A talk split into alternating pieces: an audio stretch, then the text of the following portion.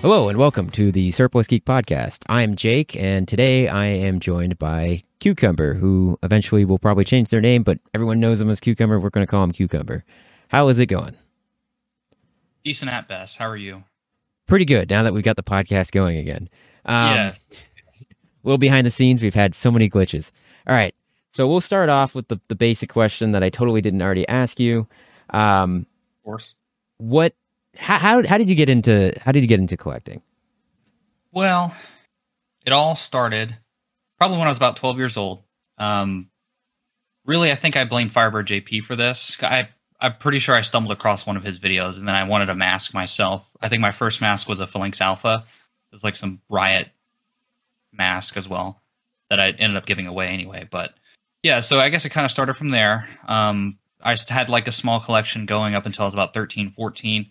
And throughout high school, it kind of slowed down and I didn't really get serious about it again until I was about 17 years old. Uh, and then that's when I really started to get into U.S. equipment, protective equipment, gas masks, um, and only recently I've gotten into chemical munitions, decontamination, um, really anything to do with the chemical warfare service as well, like the chemical mortar battalions, chemical decontamination companies, things like that. Yeah, I mean, um, uh, you know, I, I think it's funny that we all kind of got into it at the same time in our lives and stuff. I think the funny thing about the Firebird, uh, you know, OG YouTuber, if anyone doesn't know, um, Oh yeah. really like the was the big gas mask YouTuber back in the day, uh, before everyone else, really. Um, it- it's funny. I don't, I, I don't know what got me into. it. I don't. I think I just was just one of those weird guys that just happened to be in the military and just was given money. But the uh, so you've done kind of all over the place. Not really all over the place. You've done a couple eras, but uh, what would be your favorite era so far to cover? Definitely 40s and 50s. Um, I find that era very fascinating with the rate at which the Chemical Warfare Service was developing things, how much our doctrine was changing at the time. Uh, I mean, World War II, the early 40s, that was when we, you know, first saw our injection molded face piece with the M2, um, and then development went into the lightweight series, and you had the snout type surface mask, or excuse me, the assault mask, then the snout type surface mask. And at the same time this was going on, you had the E19 series, which would then become the M9 in 1947. Um, there was just a lot going on in that era, not even with masks, even protective clothing. Uh, since World War One, I, believe in World War One we were using a certain type of impregnated clothing. It was using like a rosin material or whatever.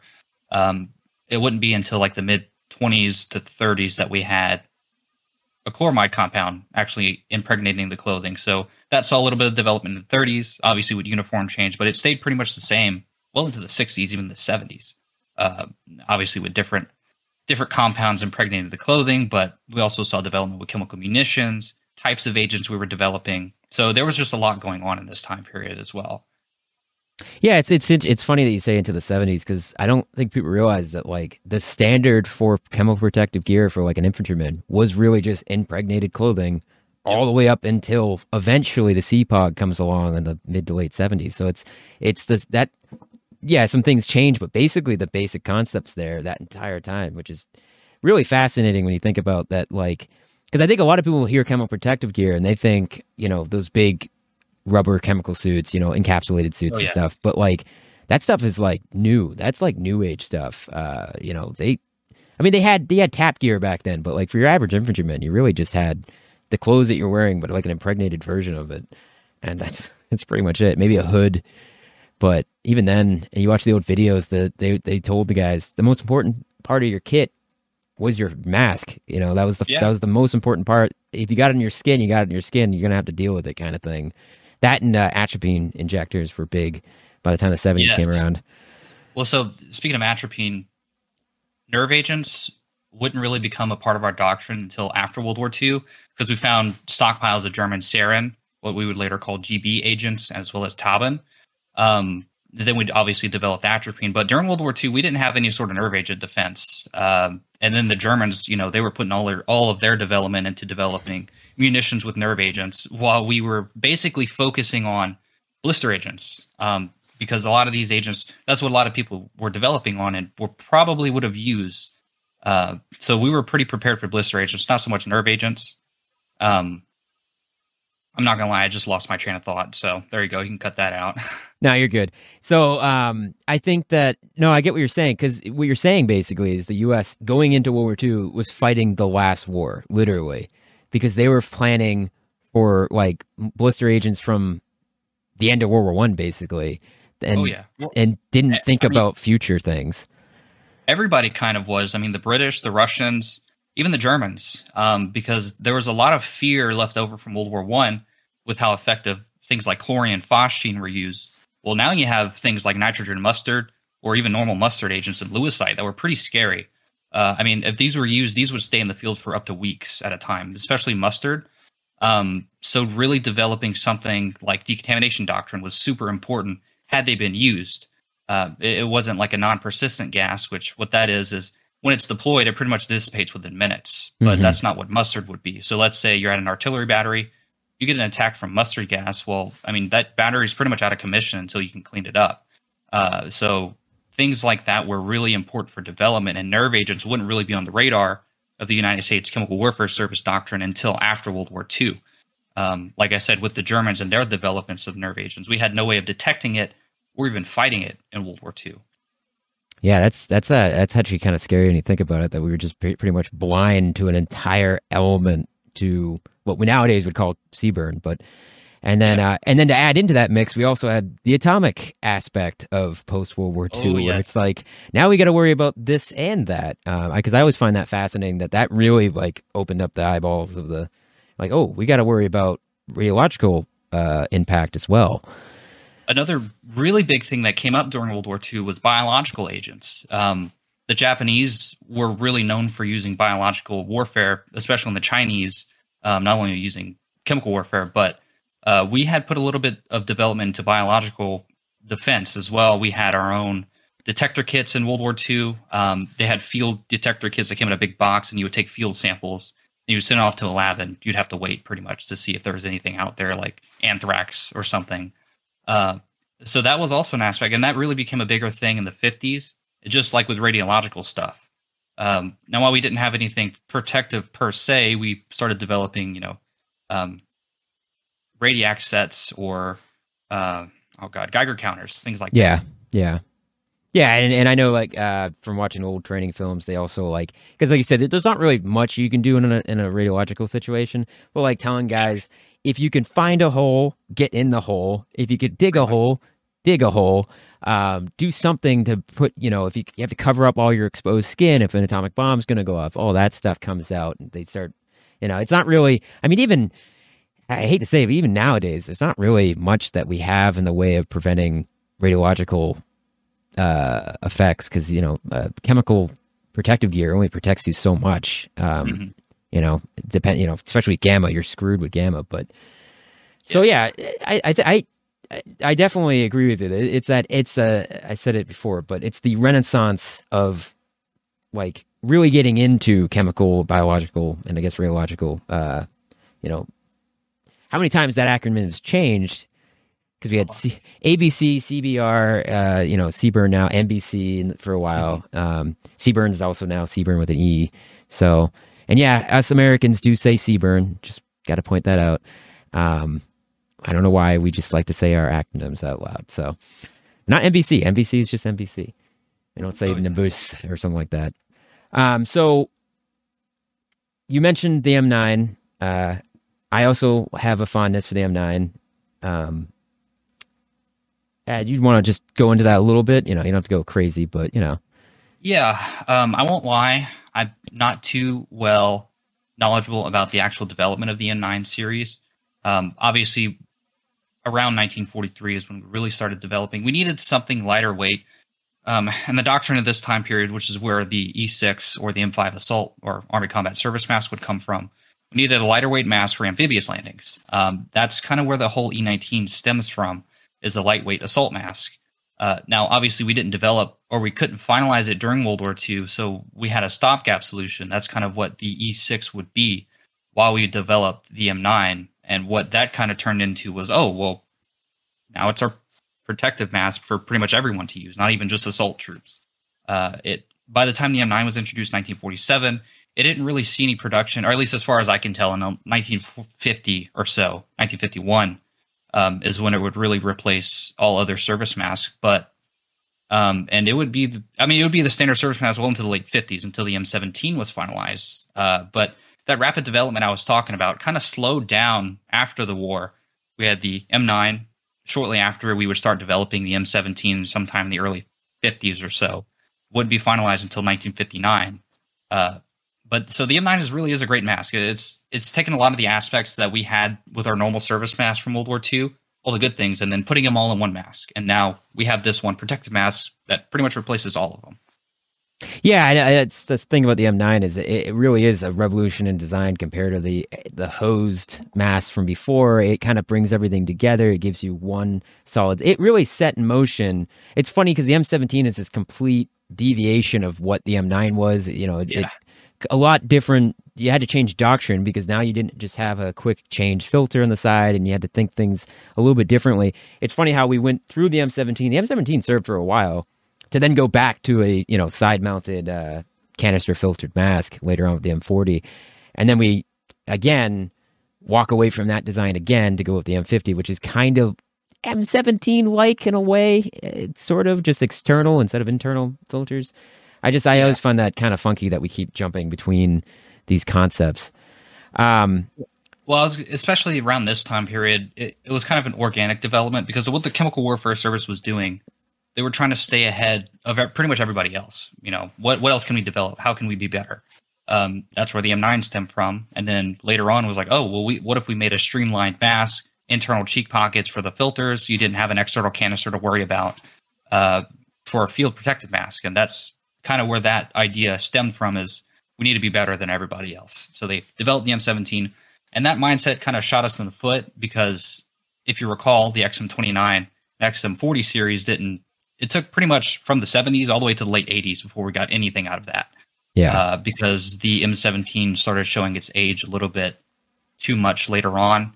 Uh, it wasn't very modular, and to find a mass to do it all was very hard to do. I mean, at this point, we were still using the M9 for toxicological agent protective gear, um, rocket refueling gear, things like that.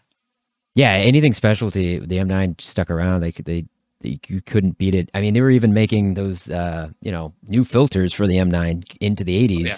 to fill that role. And it sucks because I, I, like I said, I like the M17, but from a warfighter standpoint, I really don't know what the military was thinking. Because if it, if the cheek filter meant you could rifle, you could shoulder a rifle better, I would be totally for it. But I don't find the M17 to be easy to shoulder a rifle with. So well, it's. Eh. I was gonna say with that,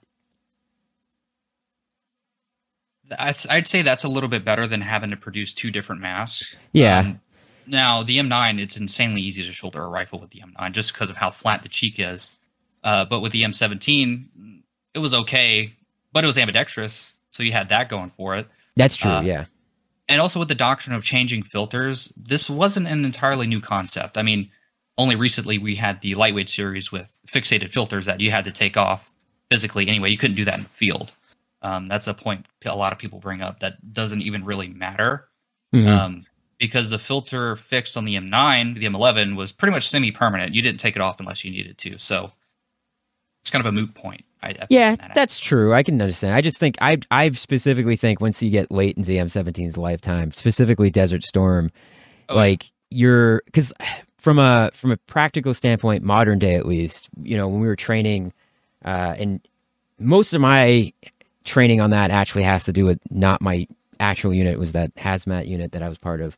We had PAPRs, so it was there was a whole different level of consideration with PAPRs and filter change. Now we weren't changing our filters all the time because we were in training, but the idea was every time we came back, we were going to change out our filters because not only we would if if it was in a, a real situation because of the you're you're pulling air through this filter constantly with a PAPR, so you're you're const- you're saturating it much quicker, so like, and you're only on a work cycle of maybe 20 minutes, uh, like 20 to 30 minutes max. Like you're not out there for more than that because you, you have guys ready to cycle in for you and stuff. You know, work work rest cycles are important. So I don't know. It's just it's interesting going from the, the, yeah, you're right though with the lightweight series, all the early masks, you actually had to send it back. It wasn't something that the average guy would just flip out his filter. It had to, you know, it, it was a process to it. Mm-hmm. And then you, you go into you know modern day nowadays. I mean, it's it's supposed to again. It's supposed there's a time you know you're supposed to keep up on this stuff. I don't even know how it would be implemented with the M50 because that's something that we don't even train on. We don't even talk about or didn't talk about when I was in. I'm like, you know, how often? Because I, I, I honestly don't think the military honestly thinks about it because it's just like if if the if a weapon is being if you have to use your field protective mask in a combat situation, it's already bad. You're you're already in bad territory. You can't even evac people. You can't CASEVAC. Can't do any of that. So I don't even know if that's even a consideration. Honestly, now I think about it, I just think I don't know. But yeah, yeah, you have a good point. That is a good point. That is kind of. I just know that that's a common criticism of the M17, and it is. It does suck to take the filters out of the M17. So it is. It's not the greatest thing in the world to do, and what made made it even worse is pretty much every time you use it, you had to replace the filters before you went into the field. Especially if you were expecting blood agents, um, the filters wouldn't last that long against blood agents to begin with. But let's say you don't have a fresh set, well, you have even less time now because the charcoal in there doesn't last forever, uh, and that's with a lot of other filters as well. Yeah, that's true. Yeah, and and, and I don't, I don't know if the the pork chop, the small, I don't know if it if, if it's because of the how it saturates the filter because that's something that I always wondered is you know you look at a canister style filter, it's it's a circle, you're just pulling things through Mm-hmm. But with the pork chop, you're it's kind of elongated in a, in a fashion that I wonder how much coverage that top portion of charcoal gets in in protection. And it's getting way into the weeds there, but it's just something to think about. I don't know. Yeah, and that's something I haven't really looked into, but just from outside observation, it, it has so much surface area that parts of the filter get saturated slowly, and so you get more life out of the canister. Um, obviously, it wasn't as bad because we used it, uh, I, I can't see it being worse than the M11 canister. If I had no, guess, no way. It, it has to be. Yeah, I was gonna say it has to be at least effective enough that they kept the mask yeah. in service for thirty. Um, well, but yeah, thirty years. Yeah, yeah. over thirty years because it goes into the nineties because it took mm-hmm. so long for the M40 production to get going. So, yeah, that's that's a good point. Um, I so other, the other thing I wanted to focus on because you you you've covered this quite a bit is chemical protective gear, the clothing, the equipment. You know, um, you've done tap, you've done kind of that vesicant style protected, you know, overgarment or or mm-hmm. impregnated. Um, how is it getting into that? Because I, I find the, the impregnated gear to be interesting because it's just it's just so many components. Everything is is pr- protect. Even underwear is like a, oh, yeah. a part of it. Well, so the impregnated clothing because if you look at a lot of other countries like the Soviets were doing what the Germans had and what the British had, I take that back. I believe they had their own impregnated clothing. I don't know too much about the British, but the Russians and the Germans they had these rubber suits. Well, the advantages of impregnated clothing was you could just have a standard combat uniform and issue it to everybody. Um, the only thing you would need to do, obviously, is do the actual impregnation. Uh, it comes with its disadvantages. It's not waterproof, and any large droplets of agents you got on you would pretty much make it useless anyway. Uh, but it was very good for vapors. Um, let's say you, you were in a mustard mustard attack or something. Uh, if you got splashed with mustard gas on your chest, well, it, will probably go go through the clothing. But if it, if you're just running through vapors, it wouldn't affect you. Um, it also allowed air to flow through, so you weren't as hot in your protective yeah. gear. Uh, and then, of course, your underwear that was really important. So I have a manual, and it shows a lot of graphic imagery of the effects of mustard gas on the skin and underwear and the crotch region. I've seen the photos. I wouldn't want I'm, I'm very glad that they decided it was a good idea to cover up that with yeah. a, a protective underwear as well. Um, but I mean, this is pretty much basically World War One technology. We didn't really develop a new impregnating compound until I want to say the late 20s, early 30s. Uh, but it pretty much stayed the same, you know, changing with the uniform all the way up until the 70s. I mean, the CPOG wasn't even standard whenever it came out; it was still a, a special issue item. Um, and we were still using impregnated clothing, even the 90s, technically, with our impregnated underwear for toxicological agent protective gear. But in World War II, you had so many uniforms. You had the wool uniform, HBT uniform, the khaki uniform, the flannel, um, and all of that. This is that doctrine chain I was talking about. Post war, immediately after, all it got narrowed down to you had your standard you had standard combat uniform that was impregnated, had didn't have any special modifications. You had your cold wet environment uniform, which was just the M1951 impregnated, or so I assume. It doesn't state if it was a standard a special suit or if it was the 1951 gear, but I digress. Uh, and then your cold dry, um, and it was very simplified. And that pretty much the 50s is what would be the mainstay of our protective uniform. Like I said, well into the 1970s, but this technology was nothing new. Yeah, and and, and just really, even in the 70s, you know, um, I, the CPOG's a weird development history, but the they, they didn't even really put a lot of focus on that protective gear for the average dude. It was just the mask, and just have a mask on.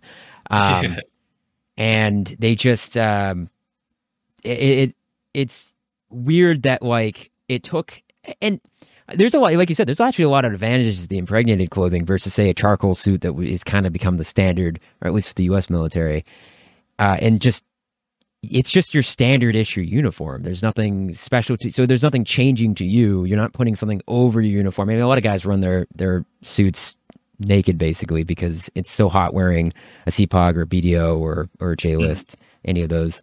Um, I mean, that's going to change. I know the whatever how we say UIPE, I, I don't know UP or hippie. I know that's going to change things into the future. It's supposed to be better. We'll see. Um, but yeah, I, I always found it. I found it interesting learning about it and stuff, and how it really is. You know, even having pregnation for your boots. Um, yeah. You know, like just everything, you know, that's before, you know, because again, it's even gloves. Uh, we didn't have like rubber chemical gloves until the late 70s. That's, that's when that, I mean, for, for standard issue at least, that, that's really right. when it starts to show up. You know, before that, you had basically special and they're impregnated gloves as well, right? They're just, yeah. Like a, I mean, really, even because the odds of you having permeable protective gloves in the field is pretty low. Yeah. So another development was the M5 ointment that could pretty much be used in place of gloves and in place of a hood.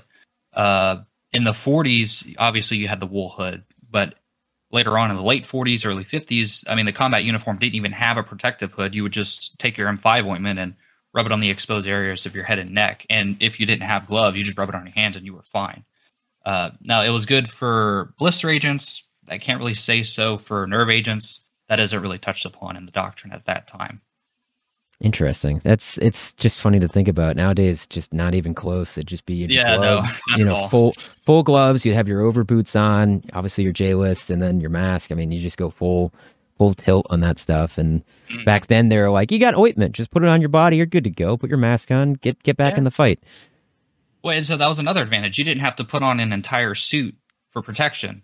Um, and I would argue its protective capabilities, but I mean, there's a lot of documentation of the Army's development, you know, with the different compounds we use, the M5 ointment itself. Um, it seemed to be pretty good for as long as we used it. Like I said, even in the 60s with the M17, it was pretty much the same as the 50s. Yeah, and and the M17, you know, uh, I don't know the history of the M6 hood, but like you don't see the M6 early on with the M17. It really doesn't come until very late. I feel like the late '60s when they started to kind of issue out the M6 hoods and they started becoming standard affair. Well, and so that was another change in our doctrine because when the M17 came out, its protective hood was still in development. Um, it was the E33 uh, chemical biological protective hood, and this is kind of a guess, a guesstimate. I don't really see the M6 coming out until like around 1962, 1963. So there was a time period where the M17 just didn't have a hood. Um, and even still, it wasn't really standard until the mid 60s. And even in Vietnam, you don't see them being issued a whole lot. Yeah, yeah. Vietnam, I feel like it's not. I, I know I've seen it. I just can't think, but I'm pretty sure not until like 69, 70. So, like, we're talking late, late into the war. And I mean, by that point, the XM28 started to kind of filter its way in to be used as the tunnel rat kind of role for mass and stuff. It's kind of all over the place. But yeah, you're right. Because if you think about uh, Hue City and stuff, the Marines are just wearing M17s, no hoods, nothing. Well, and with that, they weren't really expecting anything crazy from the Viet Cong. I mean, the only That's thing true. they had been doing was uh, tear gas. So why would you issue an entire protective uniform and, and a hood if you didn't need it? That's true. That's a good point. Yeah, and it's funny to think about too, because now when you think of the M17, at least for me, I think of the hood because Desert Mhm. Storm. It really cements that. It's really weird to think that there's an alternate universe where the M40 got actually produced in a high enough numbers to be issued, and and it's the face of Desert Storm instead of the M17, which is it's just I don't know. It's weird to think about. Um, yeah, and then the other side of chemical protective gear, which I fast the most fascinating side of my well, I don't know, it's hard to say. I like tap gear. I love tap gear. I think the history of tap gear is very interesting because it, it really doesn't change. Well, when when when, did tap gear come into service? Like the fifty, like mid fifties. We estimate around 1953 because that's when it's first mentioned in a manual. Um, and then the M4 hood to follow shortly after in like 1954 or something. Yeah, and it stays the same basically until Pretty the much. nineties, right? Yeah. Yeah. Um, I mean, with slight modifications with the buttons, the underwear changed. Um, but pretty much, besides boots, nothing really changed throughout the 50s and 60s and 70s. Yeah, it's it's crazy to think about that. I, I mean, I know, when you get into the '90s, when you get into the late era of the tap, the '90s, it gets really funky because that's when, Yeah. well, that's when the the civilian side of things starts to seep a little bit more into for protective gear for the military. Because uh, when we were doing our training on the hazmat stuff, they did a whole like history of for modern day um, response, and it was like there's considered like pre 9/11 and post 9/11 for for response and the levels of how we handle things and what gear. Because before there wasn't really a plan before 9/11. They basically were just starting to figure it out in like 98, 99. And one of the things that was coming up in 98, 99 was do we stick with the current issue? I mean, you had in the ITAP, which I don't even know if the ITAP ever really went anywhere.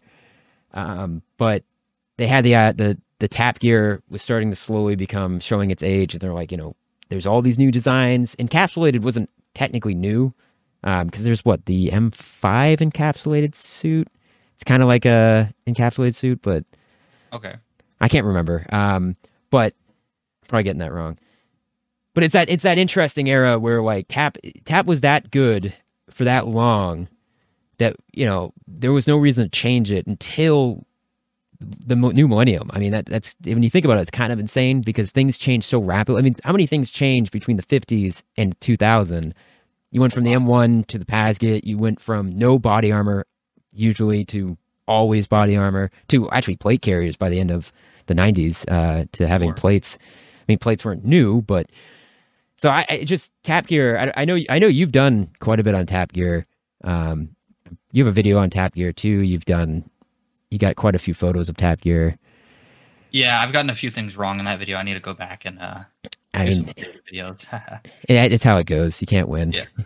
but yeah, I mean, if it ain't broke, it's just one of those things. It, what else could we have done better? It, it was just a big rubber suit, thick enough to protect against the heaviest, you know, mustard gas, which is probably one of the worst things you could have you could have gotten on you besides rocket fuel, which was a whole separate ensemble. It was just one of those things.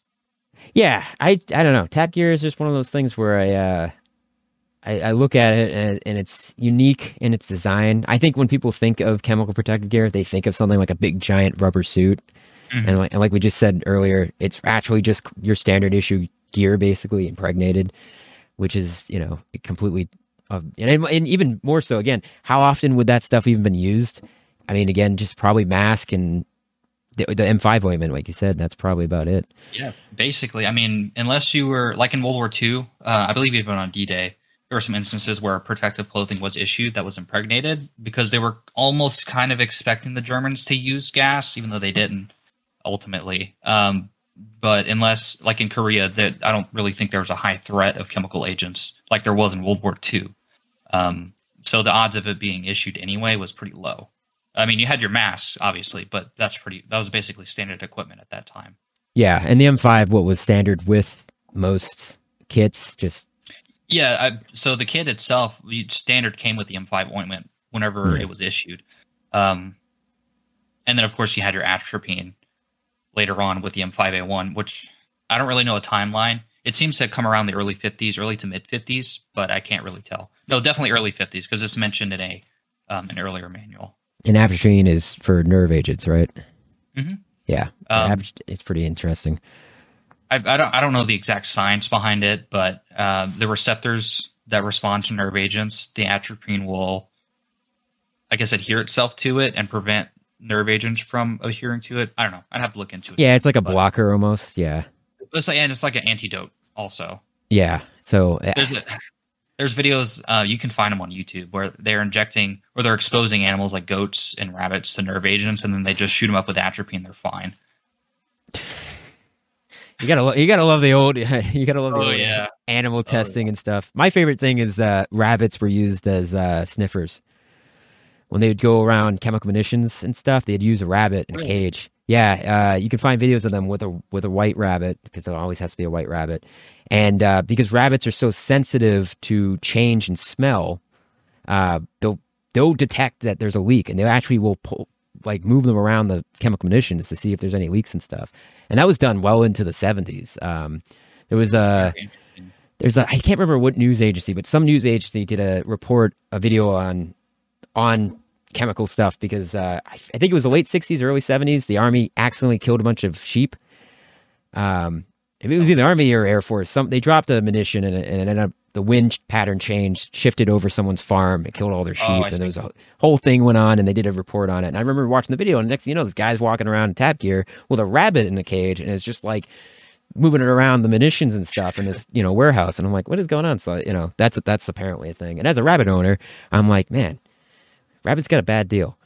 Um, oh yeah, a whole lot of testing went on with rabbits and goats in the 40s and 50s. There, I mean, there was a whole I forget what it's called, but there was a uh, a whole operation where they just took a bunch of goats and rabbits and put them in a bunker, and then they shot nerve agent munitions at it. Um, and then some of them were in protective, I guess, encasements, and some weren't. And I think what they were demonstrating was as long as you were protected and you got hit by a nerve agent in a bunker, you were fine. And because of its non persistency, I think they even went in after a while without protective gear. And they, they oh, fine. to prove, yeah, yeah. My favorite is uh, when they set up like goats, goats and pigs and stuff in the atomic testing, and they're like, "We're going to see what happens." And it's like, it doesn't take a genius to know if you put it within its blast radius that you're just going to have nothing. Like, I never because I remember uh, like watching an old documentary on it, and they were like, and they were gone. There was nothing left, and it's like, yes, because you put them inside the blast, you knew what was going to happen. That was such a yeah, waste of. Generated, yes. Yeah, it was just I'm not sure what the plan there was. Um, so future, what's your future plans? Gear, uniforms, such. Well, um, I'm currently in the process of joining a living history organization up in New Jersey uh, at Sandy Hook. They're and what they do they have uh, the old artillery batteries over there. They kind of upkeep everything.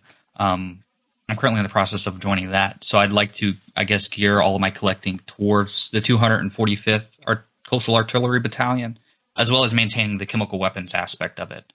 Um, this next year, hopefully, the plan is to go back up there. Older Mask is up there as well. Um, I, I, met up with him back in October, and we we did a little something. Uh, it's on my Instagram, but we did a little mock decontamination of the six inch gun up there. Uh, but the hope is to have working decontamination apparatuses, have a real gas drill, and then go in with protective gear and then decontaminate the gun uh, in front of like I don't know an audience, hopefully. But that that's kind of I guess the future at this point. Uh, I'm kind of in the same boat as you. I moved away from just masks. I pretty much have everything I need. It's just more so getting all of the field gear, detector equipment, um, decontamination related items, I've even gotten into chemical mortar related items as well. So just kind of broadening my scope.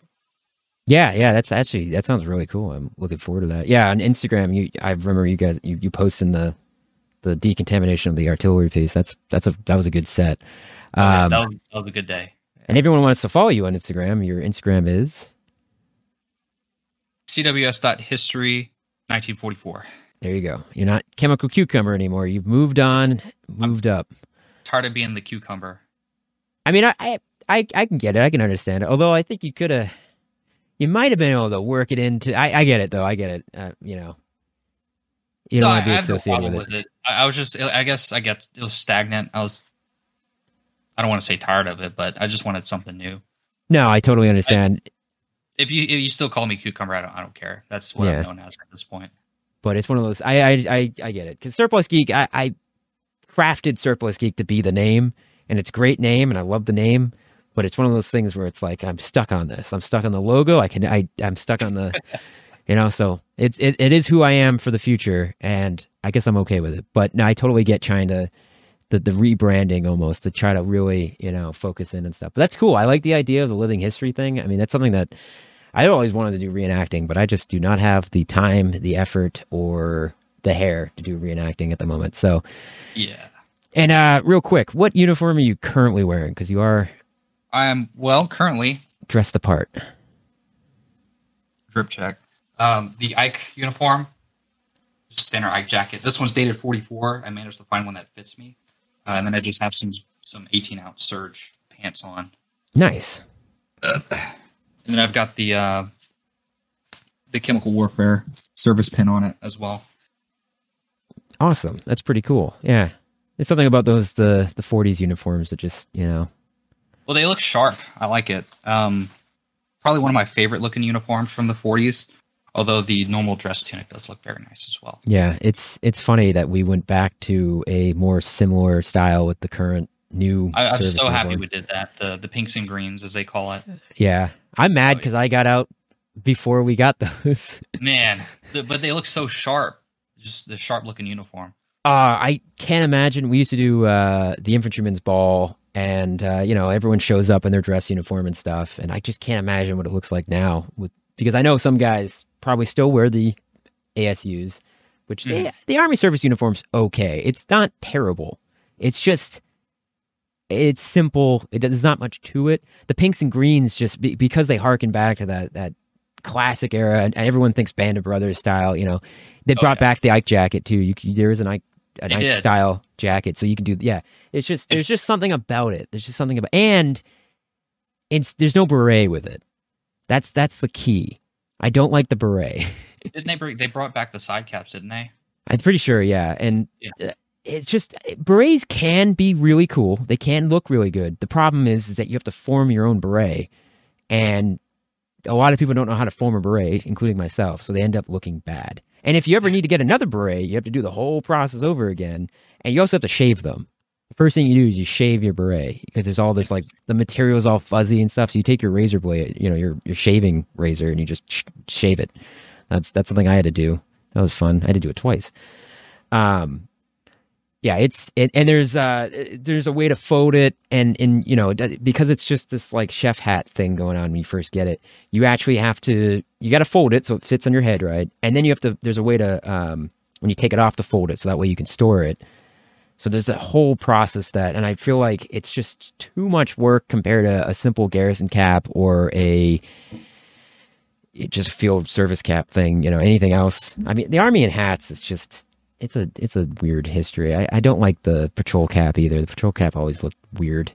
it doesn't really sit in your head right. The, the Marines got hats right. I hate to say it, but the Marines got their hats right with the eight points. You know, Oh yeah. it just it just you know that or the Rangers Ranger Ranger roll your your patrol cap. That's another. Uh, that looks great. Rangers got it right too. But uh, I think we will call that it for the podcast. Um, I want to, you know, this is a good first episode for season three. Hopefully, I have more than seven episodes this year. I want to thank you for coming on. Um, it was it was fun Thanks talking to you. me. You're a guest that I should have had on a long time ago. I apologize for that. Um, Okay. but if you want to learn more about that, this this type of stuff, uh, it, your Instagram is a really good place to go. You're really knowledgeable. Um, you do a lot of good research. You're one of the the highly respected research people in the community. So, Uh, don't inflate my head too much. ah, well, So it's just- true. Right. Well, you focus more too. So you like I, I am broad. I, I hit things on a more broad standpoint. So you focus more. So you have a lot better understanding of things than I ever could because I'm just I'm jumping from scene to scene here, going mad. Um, but with that, we'll sign off. Um, I hope everyone enjoyed this episode. Uh, come back. I'm going to try to keep to the two week schedule. Uh, so so so come back in two weeks, I guess. Hopefully, hopefully there's an episode. And uh, thanks for coming on, Cucumber. And uh, that's it. Thank you.